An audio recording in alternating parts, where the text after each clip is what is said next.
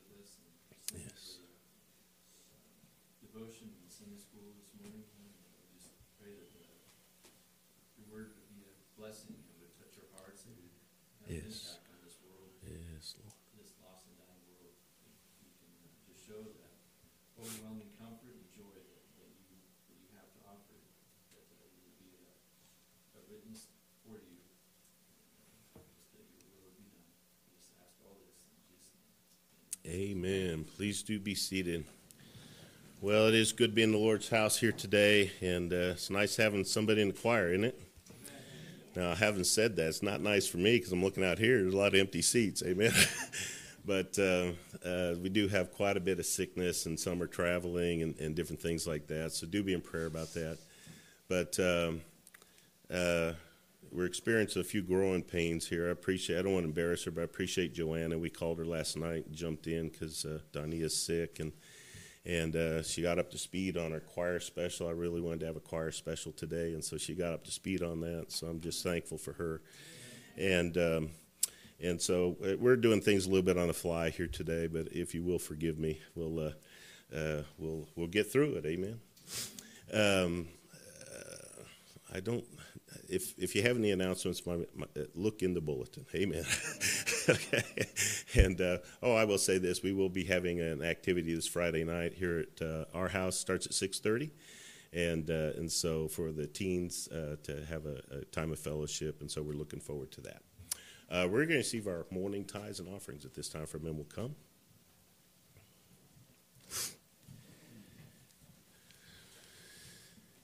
Amen. I'll pray. Father, we love you. We thank you for the privilege to sing your praises. Father, we just uh, pray that you would meet with us today. Just uh, help us with your word, Lord. Help us to apply it to our hearts. Father, help us to live it. Help us to glorify you. And help us to truly be looking for your soon coming. Be with those who are apart from us. Let your will be done. And Father, we do pray for all that you're doing in Israel and Jerusalem. Father, help us never to forsake your people. And Father, we just uh, pray that everything will be done for your glory and honor today. We ask this in Jesus' name. Amen. Amen.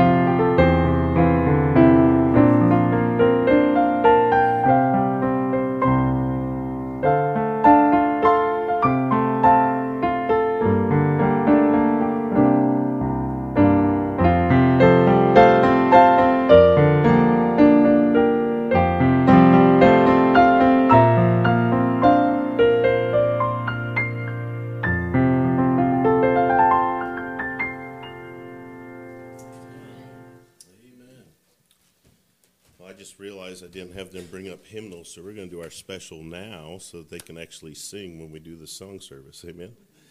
But uh, this is a song that uh, we found in the hymnal, and, and uh, listen to the words, and I, I pray it'll be a blessing.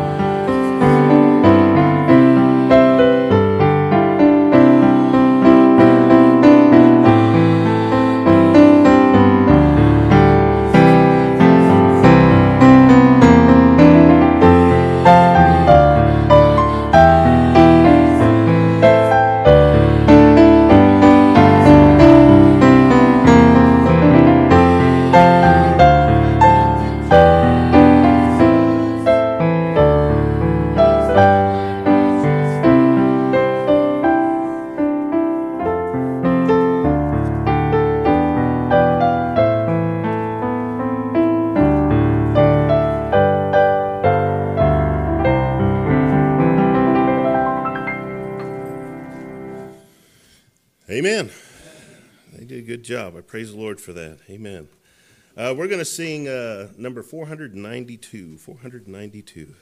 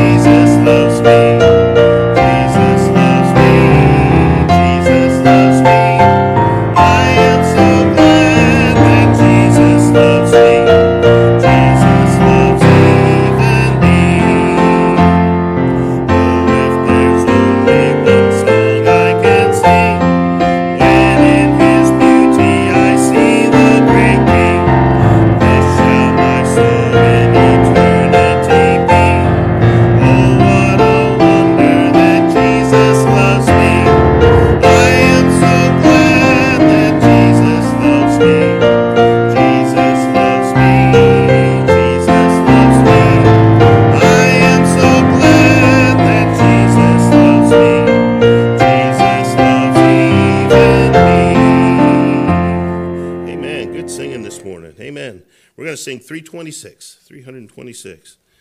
You know, when we sing these songs, we're worshiping, think about the words, but uh, more about Jesus. That's what we came here for today, isn't it? Amen. More about Jesus.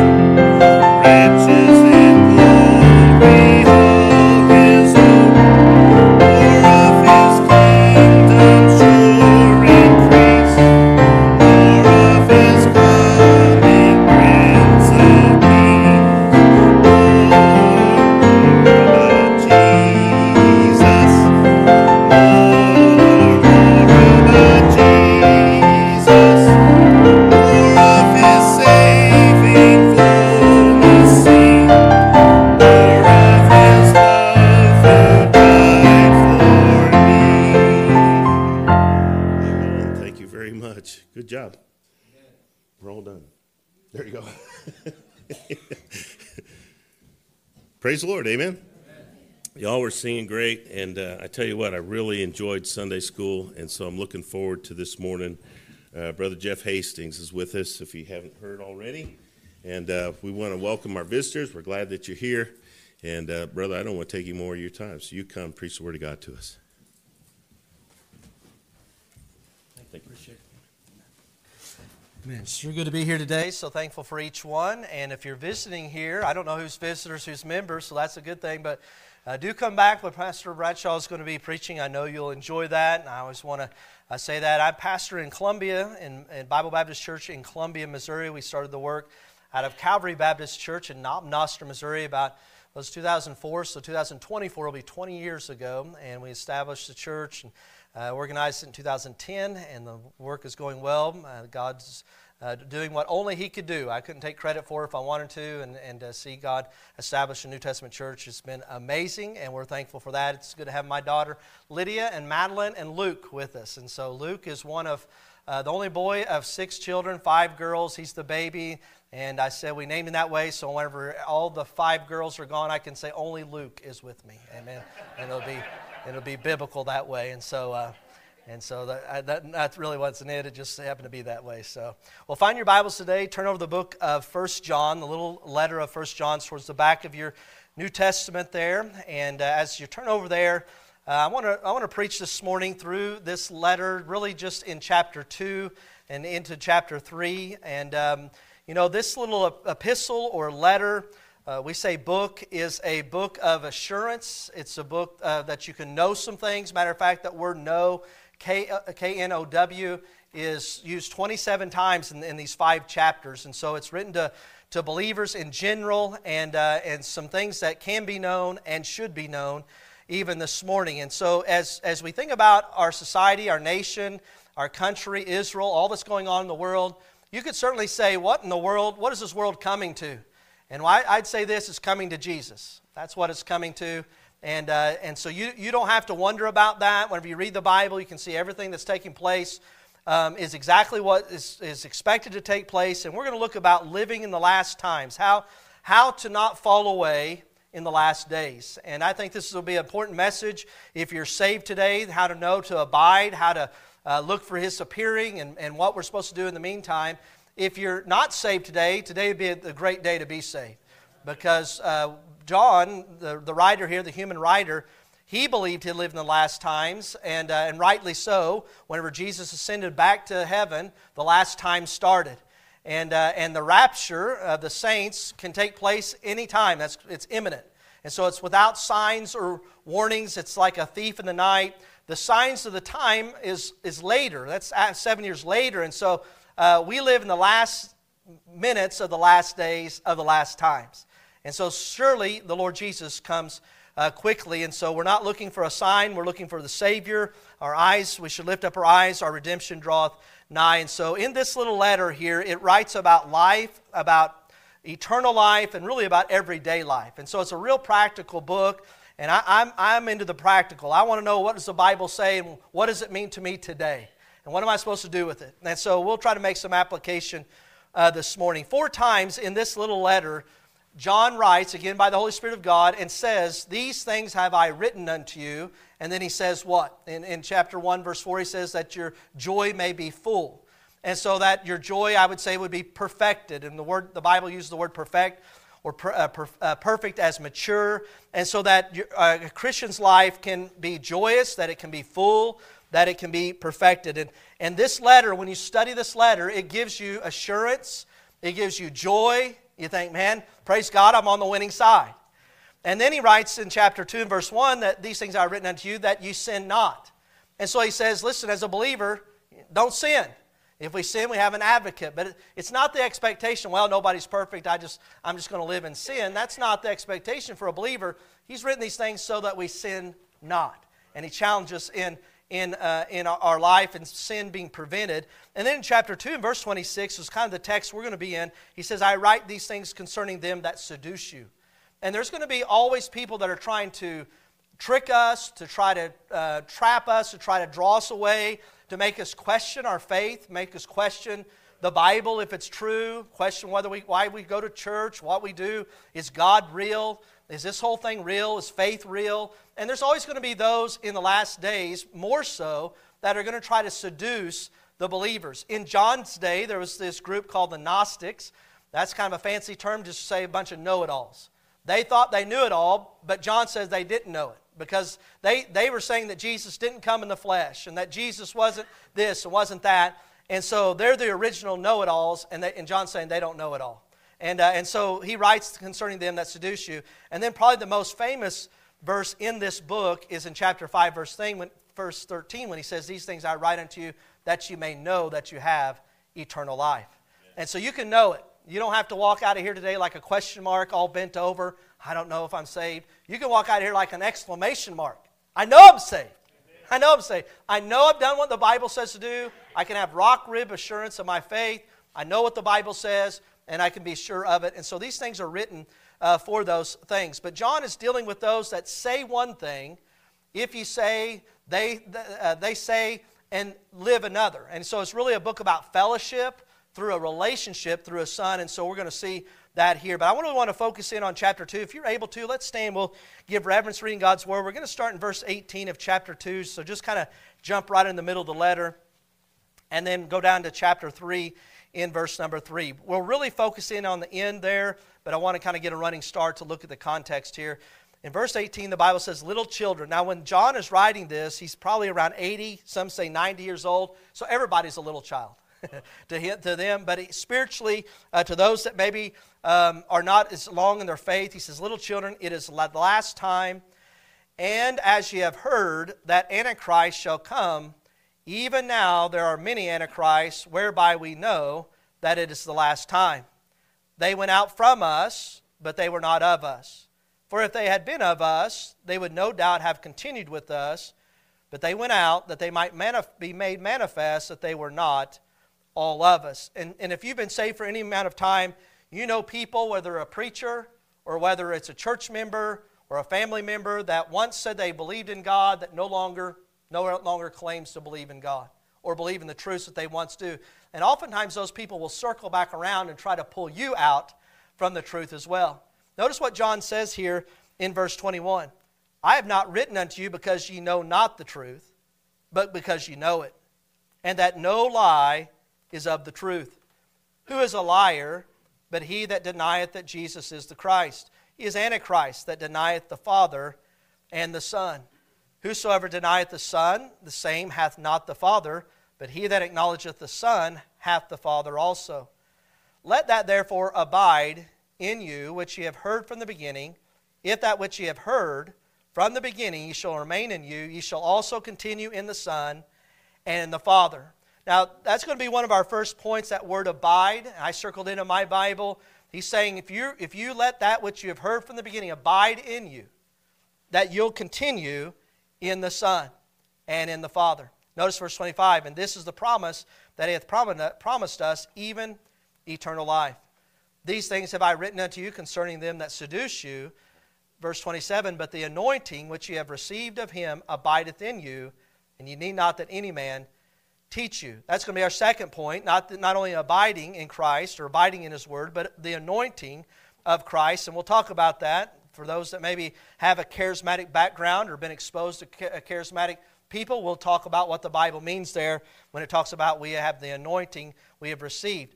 Notice it says in verse number 27, it says, But as the same anointing teacheth you of all things and its truth, and is no lie, and even as it hath taught you, ye shall abide in him. And now, little children, abide in him, that when he shall appear, we may have confidence and not be ashamed before him at his coming. That'll be our third point, the appearing of Christ. And notice verse 29 If you know that he is righteous, you know that everyone that doth righteousness is born of him. Now, that, that phrase, born of him, is the first time John uses that in this letter. And then in chapter 3, he's going to use that phrase, or being born of God or a child of God, 10 more times. And so it's a real important phrase, and we'll talk about that even as we wrap up the message. Father, we are so thankful for the Word of God. Thank you that it's life giving. Thank you, Lord, that it has a message for us today. And Lord, I'm confident that the Word of God, preached and expounded upon, exposed, opened up, and, and uh, proclaimed, God will, will not return void. We realize that it'll accomplish its perfect work And Lord, it's so exciting to be able to preach the Word of God and be underneath the Word of God and see what you'll do in our lives. Thank you for the uh, preservation of it. Thank you, Lord, that we have a New Testament church to stand and assemble in today. Uh, thank you for Pastor Bradshaw and his wife and uh, the good folks here and their heart's desire to hear from you. And Lord, I pray that you just speak to us individually today and accomplish your perfect will. We pray in Jesus' name. Amen. Thank you for standing for the Word of God this morning. when we try to have fellowship, sometimes people say, well, What is a fellowship? You know, in a Baptist circle, that usually means some kind of potluck where you're going to you know, break bread, we're having fellowship, we're going to go have fellowship. But really, the, probably the easiest definition is you hear is a, two fellows in a ship rowing the same direction. And so you're, you're going the same way. That, that you're not like passing each other. You're not like one person's going this way, another's going that way. And John is writing so the believers can have fellowship not only with them, but with the Father and with the Son. He talks in chapter 1, he says, If you walk in the light as he is in light, you have fellowship one with another. And so we want to, we want to be going the same way. When, when people see Christians, when they see believers, uh, it, it, does no good for this uh, confusion and, and people arguing and, and trying to, and I'm not talking about some kind of false unity. Doctrine divides, but doctrine unifies. And so you, you want to stay with the book, you want to stay with the Word of God. Not what I believe, what you believe. I always say this everybody has opinions, they're like armpits. Everyone's got a couple, usually they stink. So I don't, you don't want to know what I believe. What, what do you believe about this? What do you think about this? Well, I've got a lot of opinions. But it's better to know what the Word of God says. It's better to stay with the Bible, better to stay with what the Bible says. And so when you just go through the Bible and see what we're supposed to do, and, and, and uh, this book of fellowship, and, and he's writing to these believers not because they don't know truth, but because they know it. And yet they need to be on guard because in the last days, there's going to be the Antichrist. Now we know when the, the rapture takes place and the tribulation begins to kick off, the Antichrist is going to show up on the scene. But the spirit of Antichrist is already amongst us. The word anti means instead of or against. And anything that's instead of Christ or against Christ is the spirit of Antichrist. And so the spirit of Antichrist is, is very uh, palpable today. Listen, if you name the name of Christ, it's almost like you've got the plague, like something's wrong with you. Uh, you know, uh, oh, you're one of those crazy, wacko Christians. Well, praise God, I am. And matter of fact, the Bible says I'm the salt of the earth. And, uh, and, and uh, be wise for you to be thankful for me because once we're gone, every, all the wheels are falling off of this place. And so we understand that we're to be the salt, we're to be light, we're, we're to be a testimony, uh, we're, we're to name the name of Christ, and we're to stand and not be ashamed of it. I told this story the other night in, uh, at church that when I was going through physical therapy school, and we had a test, and it was an orthopedic test, and, and our class was there. There's about 40 or 50 of us. And, uh, and the teacher calls me up after the test. Now, I thought I did good. I didn't think I did real good, but I thought I passed it. And he calls me up there and he says, Jeff, are you in a fraternity? I was like, no. And I guess fraternities have test banks where sometimes they'll, they'll steal a test, take it back, and you study the test. And the professors would be maybe lazy, not rewrite tests, so they give tests out again. And so he said, well, you, you, get, you scored 100% on this test. And I was like, yeah. He wasn't as excited as I was. He's still staring at me mean like. And he said, Did you cheat? I was like, No. And he said, Well, the average was 46. I didn't know what to say except this. This is the first thing that popped in my head. And I did this. Every time I would take a test, I would bow my head, ask Christ to help me do my very best. And so that's what came out. I said, No, sir, I just prayed and asked Jesus Christ to help me do my very best. He goes, Go sit down. I thought, well, that worked. Next time I'm going to wear a t shirt with a big cross on it or something like that, carry a big family Bible. Don't mess with me. He wanted nothing to do with that religious stuff. Well, listen, friend, you're, you're always going to be scrutinized by the world. You know, if you, you go back to work on Monday and they say, hey, how was your weekend? You say, oh, it was great. We went to church. There was a fantastic guest preacher. He was fantastic. They're gonna like, you went to church? It was beautiful on Sunday. We played golf. We did this. We worked outside. We went fishing. You're always going to be questioning, well, you mean you tithe? You give offerings? You go to church? You sing in the special? You, you go Sunday morning, Sunday night, and Wednesday night? What? They got something, dirt on you or something? What? They're like, there's, there's always going to be this. And so, how, do you, how are you going to be vindicated of your faith? Well, I'll tell you how when Jesus comes back. When he comes back, it'll all make sense. And it'll all be right. But until then, this world is in chaos. The little God of this world is blinded. The Bible says if our gospel be hid, it's hid to those that are lost. The, the, the God of this world blinded their eyes. And so you're going to constantly be questioned, constantly seduced, constantly be questioned about what you believe, why you believe. There's going to be people that once maybe went to church with you that no longer goes to church, and, uh, and they go out from among us because they were not of us. And, and know this once you get saved, this, this letter is very clear. You can't lose your salvation. You don't go in and out of salvation. You get born again. When you get born, you can't get unborn. You pass from death unto life. And so that is a, that is a biblical doctrine. The Bible is full of the truth of the eternal security of the believer. They said, Preacher, you're just a Baptist preacher. You've always believed that. I've not always believed that. I grew up going to Pentecostal, Assembly God, charismatic churches that teach you that if you don't live a certain way, you'll lose your salvation. Now, none of them can tell you where the line's at, that if you cross it, but they, te- they teach you that. So I believe that. Even when I started going to a Baptist church and then became sweet on my, my wife, I started going to an independent Baptist church and listening to the preaching, I was like, well, he's just off on that.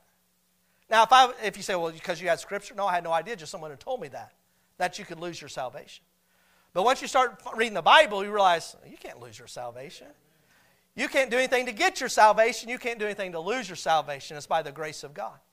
And so we understand that those that would apostatize, the Bible speaks about in the last days, perilous times are going to come. People are going to love themselves, lovers of pleasure, more than love of God, heaping teachers, having itching ears. There's going to be a falling away. And so that shouldn't that shouldn't alarm us. That shouldn't just catch us off guard and say, I can't believe people are not going to church. I can't believe there's people that used to go to church that don't go to church. Listen, that's all part of what's going to take place in these last days. So, how do I keep from doing that? How do I get, keep from getting picked off by the devil and the spirit of the Antichrist? How do I keep my family in church and myself in church? How do I keep being faithful until Jesus comes back? Well, in our text, we see three things that the Bible tells us to do. And it's not that we don't know the truth, it's that we do know it, and so we have to get a bulldog grip on it. Now, if you know what a bulldog grip is, a bulldog has a nose that turns backwards, so when he grabs a hold of you, he can continue to breathe without letting go. And we have to hang on, not to be saved. We don't hang on for our salvation, but we, we hang on for being faithful. We're, we do not stop going to church because somebody offended me. The preacher didn't shake my hand. The preacher didn't say hi. Now, I'm not, I, I'm, i use these illustrations because I am a preacher, and so I use these same ones where I'm at. All right, so I don't. I'm, I'm guessing Brother Bradshaw shakes everybody's hands, and he's really good at that. I don't always do that. I try to, try to get around, and say hi to everybody, but you know that is a lousy reason not to go back to church. Preacher didn't talk to me, or the pastor's wife or sister so and so or brother so and so. Listen, I love every member of our church and praise God for the young people that are in this church. That's a blessing.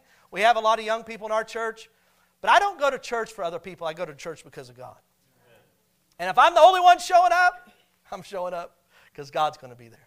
And so I'm going to be faithful to God. I'm going to hang on to Him. I'm going to abide in Him. And that's exactly what the text uh, tells us to do. Notice there when it says, um, verse, verse uh, 22, he who's a liar, he that denieth that Jesus is the Christ. Uh, drop down in verse uh, number 24. Let that therefore abide in you which ye have heard from the beginning. Well, what have we heard from the beginning? We'll go back to the very beginning of the, the letter in chapter 1.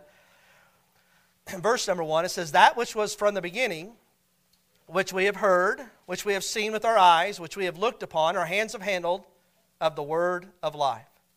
Jesus Christ. His life was manifest. We have seen it. We bear witness and show you that eternal life which was with the Father and was manifested unto us. John 1, uh, 1 says, In the beginning was the Word, the Word was with God, the Word was God. Chapter 1, verse 14, that the Word became flesh, dwelt among us. And so Jesus Christ came to this earth, lived a sinless, perfect life, died on Calvary's cross, was buried, and rose again the third day. That's called the gospel, and that's what saves you and me. It's the only thing that saves you and me. No baptismal waters, no church membership, no being a good person, no trying my best, no trying to keep the, the Ten Commandments, no, no uh, trying to you know, keep the golden rule. None of that saves you. Only Jesus saves you. Jesus is the Savior. Acts 4.12, there's no other name given among men whereby we must be saved. Must be saved. He is the only way. Jesus said, I am the way, the truth, and life. No man cometh unto the Father but by me. That's it. It's exclusive. The world doesn't like exclusivity. It's like there's many roads to heaven, there's many ways. I've got my own way, I'm just sincere. Listen, sincerity is a lousy savior. Sincerity can have you fly airplanes into buildings thinking that you're going to please God. Sincerity, what I believe, what you believe, does not matter. It's what does the Bible say. So the Bible's very clear that Jesus is the Savior. If you say that uh, you don't believe in Christ, you're a liar. The truth's not in you. I'm writing these things because you know. And so you have to abide with the truth. Let that therefore abide in you, which you have heard from the beginning. If that which ye have heard from the beginning shall remain in you, ye, shall, ye also shall continue in the Son and in the Father. Now, again, this is not, the context is not salvation, but fellowship. Walking in the same path walking in the light. There's no darkness. If we say that we have fellowship with Him and walk in darkness, we lie and do not the truth. You, you've met people that say they're Christians and their life demonstrates nothing of it. They, oh, I believe in God, I love Jesus, but their life does not testify of it. This is not what we say, this is what actually is true and what we hold to be true and we hang on to and we abide. So we abide with the Word of God, we abide with the Word of life, Jesus Christ. Never let anybody seduce you away from Jesus Christ. He is the only way, He is the Savior. There's not many roads to heaven, there's one way. There's not, there's not many Bibles. For the English speaking people, there's the King James Bible. That's not my topic today, but that, that is a topic.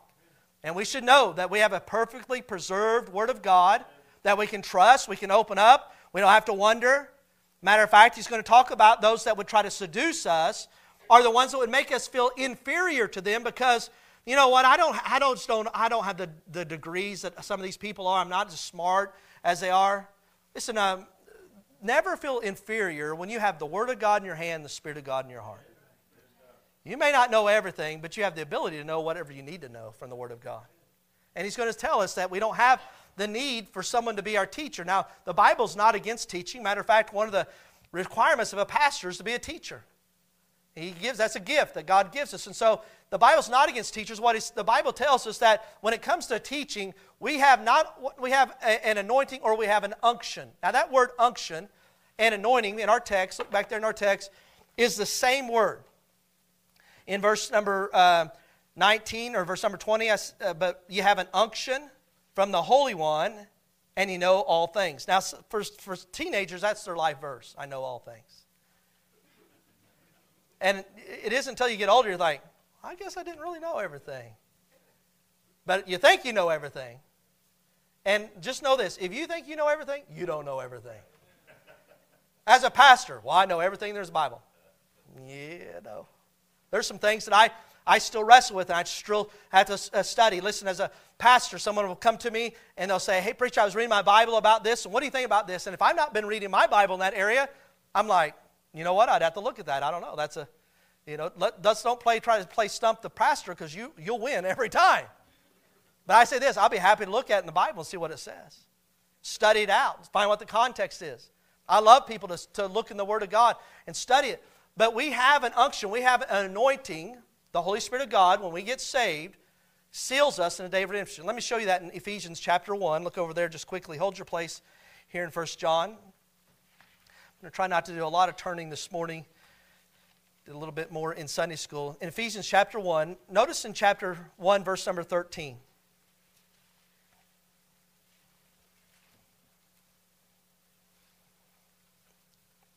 Thus it says, In whom ye also trusted after that ye heard the word of truth, the gospel of your salvation, in whom ye have, after ye have believed, ye were sealed with that Holy Spirit of promise.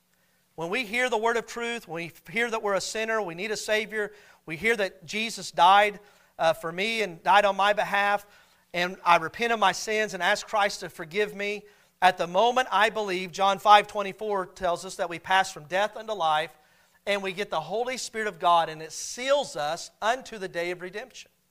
So a seal is something that it press on there and you don't break it. it is, so, is uh, sealed. Matter of fact in ephesians chapter 4 verse 30 says grieve not the holy spirit of god whereby you're sealed unto the day of redemption. So you get filled with the spirit of god. You get uh, the unction you get anointing. Now in a in a charismatic church they would tell you that so after you get saved someone needs to come and lay hands on you and pray on you you need to speak in tongues in order to receive the second blessing that you get the anointing, that you begin to speak in tongues, and that's the evidence of the filling of the Holy Spirit. Now, that's unbiblical. And the reason for that, in the book of Romans, it tells us if we have not the Spirit of God, we're none of His. So we don't get the Spirit of God separately. At the moment you get saved, you receive the Spirit of God. I remember I was doing some therapy in a nursing home, and, and a, a, a black lady came by and she said, Are you a preacher? And I said, Yes, ma'am. I was talking to a lady about the Lord, and she goes, You ever see the second blessing? I said, Oh, man. I've received the third and fourth blessing. She goes, What? You know, she's like, She's telling me. I, I said, God blesses me every day I get up out of bed. She's like, She goes, You know what I'm talking about? I said, I sure do, but I don't believe what you believe. She's like, Okay. Understand the Bible tells us that we are sealed with the, day, uh, with, the, uh, with the Holy Spirit of God, and we are sealed until the day of redemption. And that, that sealing, the Holy Spirit of God, guides us into all truth. Bible says that in John 14, John 16, it talks about the role of the Holy Spirit of God. When we come to an independent Baptist church, we don't worship the Holy Spirit of God. We worship God. We worship Jesus Christ. The Holy Spirit of God is a silent member of the Godhead, and He always points to the Savior. He doesn't try to draw attention to Himself. Spirit of God guides us into all truth. He helps us. He comforts us. He's a comfort. He's a paraclete, comes alongside of us, helps us, strengthens us, and, it, and He resides within us. And so that in the last times, when we hear preaching of the Word of God, when you're saved, the Spirit of God in your heart says, Truth. Truth. Truth. The converse of that is, is that when you hear false things, when you go, you turn on the television and you're listening to a radio preacher or the television and they're telling stuff. I remember as I drove around home health, I used to listen a lot of maybe tell, uh, I listened a lot of sports. I'd listen to uh, uh, preaching sometimes on the radio, and I was like, man, I've never, I've never even thought about it. That's a good message. Until I got home and opened my Bible and realized the thing he was talking about was not in the Bible. Nothing messes up good preaching like the Bible. But the Bible is the message. We don't read a verse to get to the message, the verse is the message. And so that, that abiding, that unction that is within us helps testify to us that it's truth. I heard of an illustration, I think it was Warren Wiersbe told about um, a man had gotten saved, a missionary had brought him back. He was in a, in a, in a uh, Indian tribe. He was a new believer, a new Christian. He brought him back, I think it was either San Francisco or Los Angeles. Either way, that's not a great, great place to be. And so he was, he's walking down the street, and the, and the missionary stops, and there's this guy in the corner, and he's preaching. And the missionary knew the guy was a heretic, knew it was wrong. But they just stopped, and the, the Indian man just sat, sat there and listened to him for a little while. And, and then they began to walk on off. And the missionary asked the, the new Christian, he said, What do you think? And he said, Me no like him.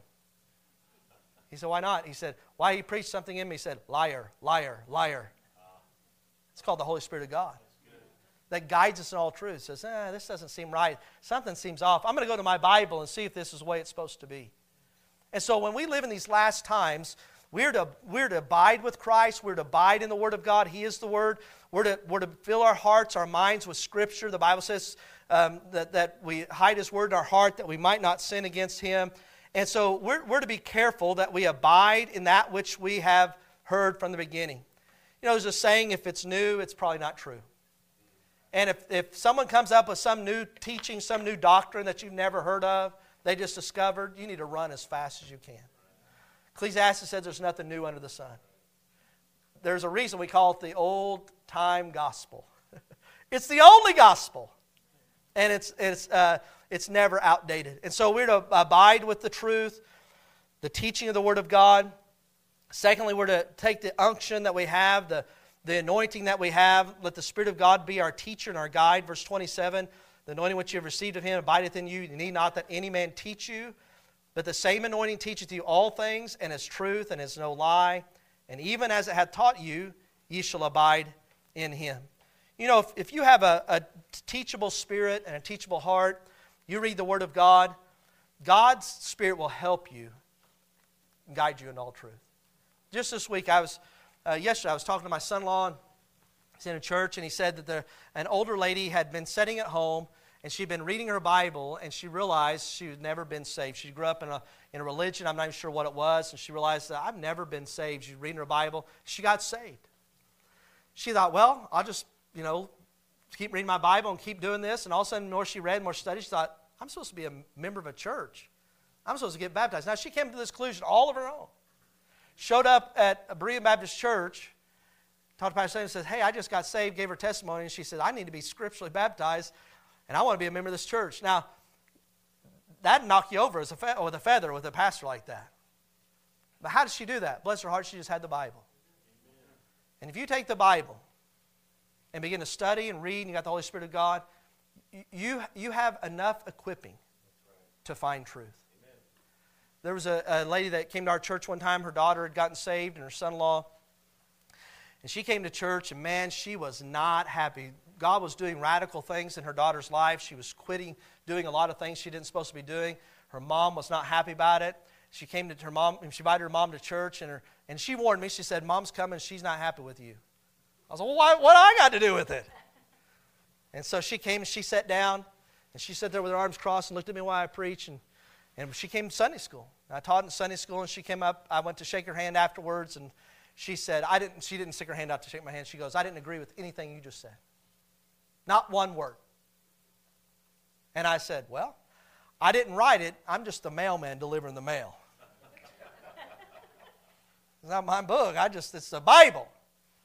And I said, just keep listening. You'll, you'll enjoy it sometimes. She goes, nope, nope. It's okay. So then she was getting ready to go out of the service, and I said, good to have you here today. Nope, nope, I'll never come back to this place. Now, she wasn't quiet about it. We had a foyer. She was letting up, she was blasting. I'll never come back to this place. And I said, well, I'll pray for you. No, you're not. You're not praying for me. By that time, I'm in the flesh. I'm like, yep, sure am. I'm praying for you. I'm praying. You ain't stopping that, sister. Eventually, she kept coming to church and she'd come up after service and she'd say, Let me ask you something. While we're shaking hands. It was always a highlight of my day, you know. I said, Yeah. She said, Why do you never call on women to close in prayer? And I said, Well, let me ask you a question. Do you really want to know or you just want to argue? And she just smiled real big. I said, If you want to know, I'll take you to the chapter and verse and talk to you about what it is. But if you want to argue, I got no time for that. So she just walked on off. And then she came through the next time, this and that. Ended up doing a Bible study, ended up getting saved. In one service, one service, I'll never forget it. She came through the line. She reached over and grabbed my wife, hugged her real big, and she goes, I love this church. Now, I, I can't change people's heart, but God in heaven can. And His Word can. And it's, it's not upon us to prove the Bible, it's just us to give the Word of God. We're to stay with it. Stay with the book. Abide with God. Abide with Christ. With what's right. All new teachings, all these new different ways. Uh, preaching all these, all these different new methods. No, just stay true. Stay with the book. You have the uh, anointing. You have the unction. You have the Spirit of God that will guide you and teach you. And then this is the third one. This is the most important one right here. Is that now, little children, abide in Him, that when He shall appear, we may have confidence and not be ashamed before Him at His coming. If you know that he is righteous, you know that everyone that doeth righteousness is born of him. Now, the appearing of Christ, the second coming of Christ, is a doctrine that helps us stay pure and stay right. Jesus is coming. So if you if you're not ex- expecting him to come, you can sometimes get a little loose and be like, you know, I don't, I don't know if he's going to come. He's coming there's more scripture about his second coming than there was the first, and he came exactly like he said on the first. Jesus said this in John 14 Let not your heart be troubled. You believe in God, believe also in me. In my Father's house are many mansions. If it were not so, I would have told you, if I go to prepare a place for you, and this is what this, I will come again. Now I'm staying with Jesus. Peter tells us in the last days there's going to be scoffers Where's the promise of his coming? People are getting married and things are just going on in the world. And where, listen, Jesus is coming. And it's a purifying doctrine. Now, notice what John does in chapter 3. It's almost like he mentions about those that do righteousness are born of God. And it's almost like he has a shout and fit in verses 1 and 2 about the being born again. Beloved, or behold, what manner of love the Father hath bestowed upon us, that we should be called the sons of God. Therefore, the world knoweth us not because it knew him not. Beloved, now we are the sons of God. Not we shall be, we are now. Amen. Salvation is a, something you know in this life, not the life to come. Right. And he says, Beloved, now we are the sons of God. Behold, what manner. That phrase, what manner, is almost like something that's foreign out of this world. Remember when the disciples, when Jesus was on the boat and he calmed the storm, they said, What manner of man is this that even the winds and the waves obey him? This is foreign to this. God's love for us is foreign to us. It's not shallow. It's not like, well, you know, if I do something, God will love me. No, listen, the Bible tells us that He loves us. It's really the greatest truth you'll ever discover in the Bible that Jesus loves me. P.P. Bliss, we sang that song. He, he wrote the song, Oh, How I Love Jesus. And after he wrote that, he said, I almost feel guilty singing about my poor, pitiful love for God. And then he wrote that song, Jesus loves even me. In my, I'm so thankful to my uh, father's book, uh, these things he's uh, written. Man, I'm butchering the song, but you, we sang it.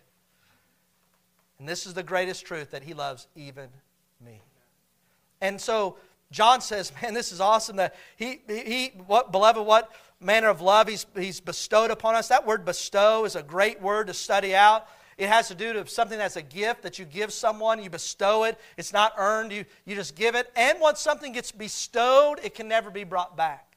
If you like a little cream in your coffee, a little sugar, once you put that cream and sugar in the coffee, it ain't coming out. If you put too much, you're like, oh man, I'm going to get a little bit of that back out. It ain't happening. When you take tea and put a, a big gallon of sugar in it and bake it in there, I'm talking about so good that you can use on your pancakes the next morning when you pour it on there. Once that sugar goes in, it ain't coming out. That's that word bestowed. When God bestows His love upon us, you don't lose it, it doesn't come back. You know, sometimes the kids, He loves me, He loves me not. He lo- you never have to do that with God. He loves me. This I know. And so John is, is almost just like, oh man, I can't believe, what manner of love, behold, uh, uh, beloved, now we are the sons of God, and it doth not yet appear what we shall be. Now, that doesn't, hasn't stopped a lot of people to take some creative liberty to figure out what we're going to be like in heaven. How old will we be?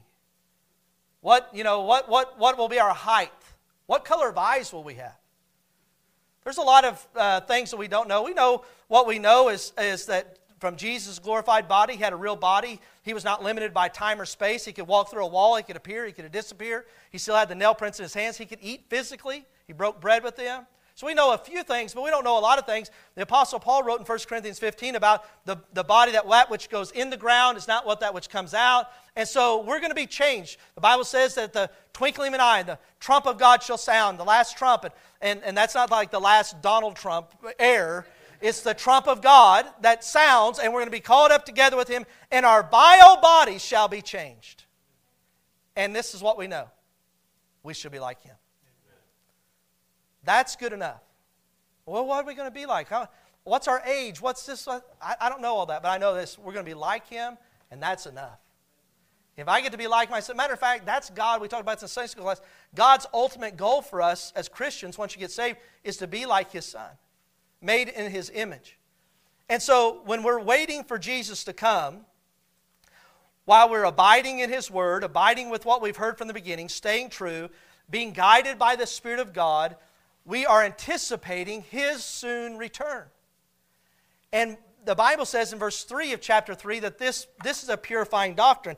Notice it says, uh, into verse 2 that when he shall appear, we shall be like him, for we shall see him as he is. And every man that hath this hope in him purifieth himself, even as he is pure. So there's something about the second coming, living in the light of the second coming in the last days, every day reminding ourselves Jesus is coming, that helps us stay on the straight and narrow. There was an illustration I heard of a, a man who's over in Europe. He went to a garden, and this gardener had worked in this garden for 25 years. Now, he didn't own it. The owner paid him to, to live there and work and keep the garden, and it was immaculate. It was incredible. And this visitor was walking around saying, It's like, man, he says, Do you, you own this? He says, No, I, I'm just a gardener. He said, How long have you done this? He said, 25 years. He said, How, how often is the owner here? Is the owner here? He said, The owner's been here in four, four times since I've been here in 25 years. And he said the last time he was here was 12 years ago. And the guy's like, wow, well, you sure keep this up. Uh, you almost like keep it up like you're expecting him to come back tomorrow. And he said, no, sir, today. Today's when I expect him. And so his anticipation caused him to live in the light of, I've got to keep doing right because the master may come today. That will help us as believers to know. Let, let me give it a little closer illustration for those maybe grew up like I did. If, if my, my dad told me to make sure the trash is taken out, my room is clean, and this is supposed to be done, and I ask him, well, What time are you getting home, Dad? Get it done before I get home. So I'm thinking, I got time. Playing, goofing off, and all of a sudden I hear coming down the driveway my dad's vehicle. Guess what I'm going to do? I'm going to jump into action. Get everything done last minute, try to. Why? I'm going to be ashamed at his appearing. I'm going to shrink back. I'm going to be upset. There's going to be consequences. There'll be loss. There'll, instead of reward, there'll be loss. And as a believer, living in these last days, when people would try to seduce us and say, I can't believe you still go to church. You know, you can watch church online. You know, watching church online, and listen, we've got live stream. I know some live streaming today, and praise God for that technology. But watching church online is like watching a fireplace on your TV screen. It crackles, it makes noise, but there's no heat coming out. And watching church online, you're like, it was pretty good. Well, you should have been there. Should have, you should have sensed the, the Spirit in that place. And so there's no substitute of doing right. He is coming. We, we want to make sure that we're living right and doing right. And the justification of why I go to church, of why, why I sing specials, of why I join the choir, why I tithe, why I give the missions, is all going to be vindicated when He comes back. There's going to be rewards to gain, there'll be rewards to lose. Let me, let me close with this. If Jesus comes back today and, and uh, you're lost, for eternity, you'll spend a place, uh, spend a, a, a uh, torment in a place called hell. And that's not to scare you, that's just the reality of what the Bible says. And you don't have to die lost. You can get saved today. You can humble yourself, ask God to forgive you, repent, turn from your sins, ask God to save you, and, and get saved today. And you need to be saved. But for those that are saved, the devil desperately wants to devour you. He's like a roaring lion seeking who may devour your flesh. The world is going to be constantly against you, trying to get you, to seduce you to keep to fall, make you fall away. And if, if, if I was to take your phone, if you had your cell phone today, and I was to take it and you gave me your cell phone, and I took the passcode off of it, and I began to push your playlist of what's on your phone in here in church for everyone to hear, I wonder if there'd be some sh- cringing, some shrinking, like, oh, I didn't know he's going to play it in church. Or if I took the phone and, and we dropped the screen down and, and I was able to cast your phone up on the, on the screen and we were able to look at your last search history, your last YouTube videos you've watched, what you were looking at or what you're doing. I wonder if we would be ashamed. I wonder if we would like, Matter of fact, if I said, tonight, everybody come back, we've got this new technology, we will be able to project off your heart the things that you're thinking about. We'll put on the screen. I got a feeling this place is not going to be well packed out tonight. But one that knows our every thoughts and is coming back. May we be right with him and not be ashamed at his appearing. Knowing that he could come back makes us get some things right. And so let's not think that he's not coming back. Let's not live like that. I don't think we do. I think everyone that's here today say, I, I believe Jesus is coming back. But if he did come back, are you right with him? Or is there some things that you need to get right today? There's some bitterness in your life. You've got a grudge against someone. You're not. Un- you're, listen, God doesn't want us to be unforgiving. Maybe there's some sin in our life. Maybe some things that we shouldn't be doing that we're doing. Nobody else knows about it, but God does. And know what this invitation time is for us to be able to respond and get everything thoroughly right with Him. And that we would not be ashamed. If He comes this afternoon, we're say, you know what? I'm right. I'm totally right with God. I, I don't have odd against anybody. I'm not mad. I'm, I'm, I'm not looking at stuff I shouldn't look at. I, I've asked for forgiveness. And you can do that during the invitation. And let me encourage you to do that. And let me encourage this. You say, well, preacher, if I go forward, people are going to think that I've got sin in my life. Let me let you know a little secret. All of us, all of us have some things we could work on. All of us could humble ourselves and say, God, my attitude's not what it's been. I shouldn't be like that. My temper, I shouldn't lose my temper. I shouldn't do that. I shouldn't listen to that. I shouldn't look, look at that. Whatever it is today, whatever God's, the Holy, God's, the Holy Spirit of God speaks your heart about, needles your heart, today's the day to get right with Him. Let's go ahead and stand this morning. If you're not saved, I have an invitation for you to come and get saved. If you're saved today, is there anything in your life that you say, you know what, I'd, I'd be ashamed at his appearing? I'm not sure what I'd do. I'm going to pray and I'm going to ask the pastor to take the invitation. And then you come this morning as God leads. Father, we're so thankful for the Word of God. Thank you how the message spoke to my heart. And I, I pray as we anticipate your soon return, it's a purifying doctrine.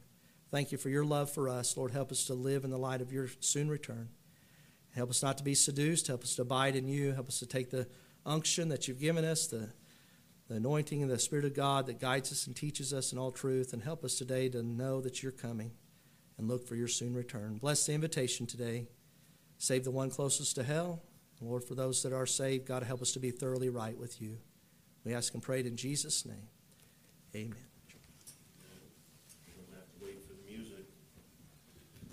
tell you what, it's all been good today. It'd be even better if we responded. If God's touched your heart in any way, maybe you just want to come pray for somebody else. You come as we sing. Number 166. 166. It's a good song to think about.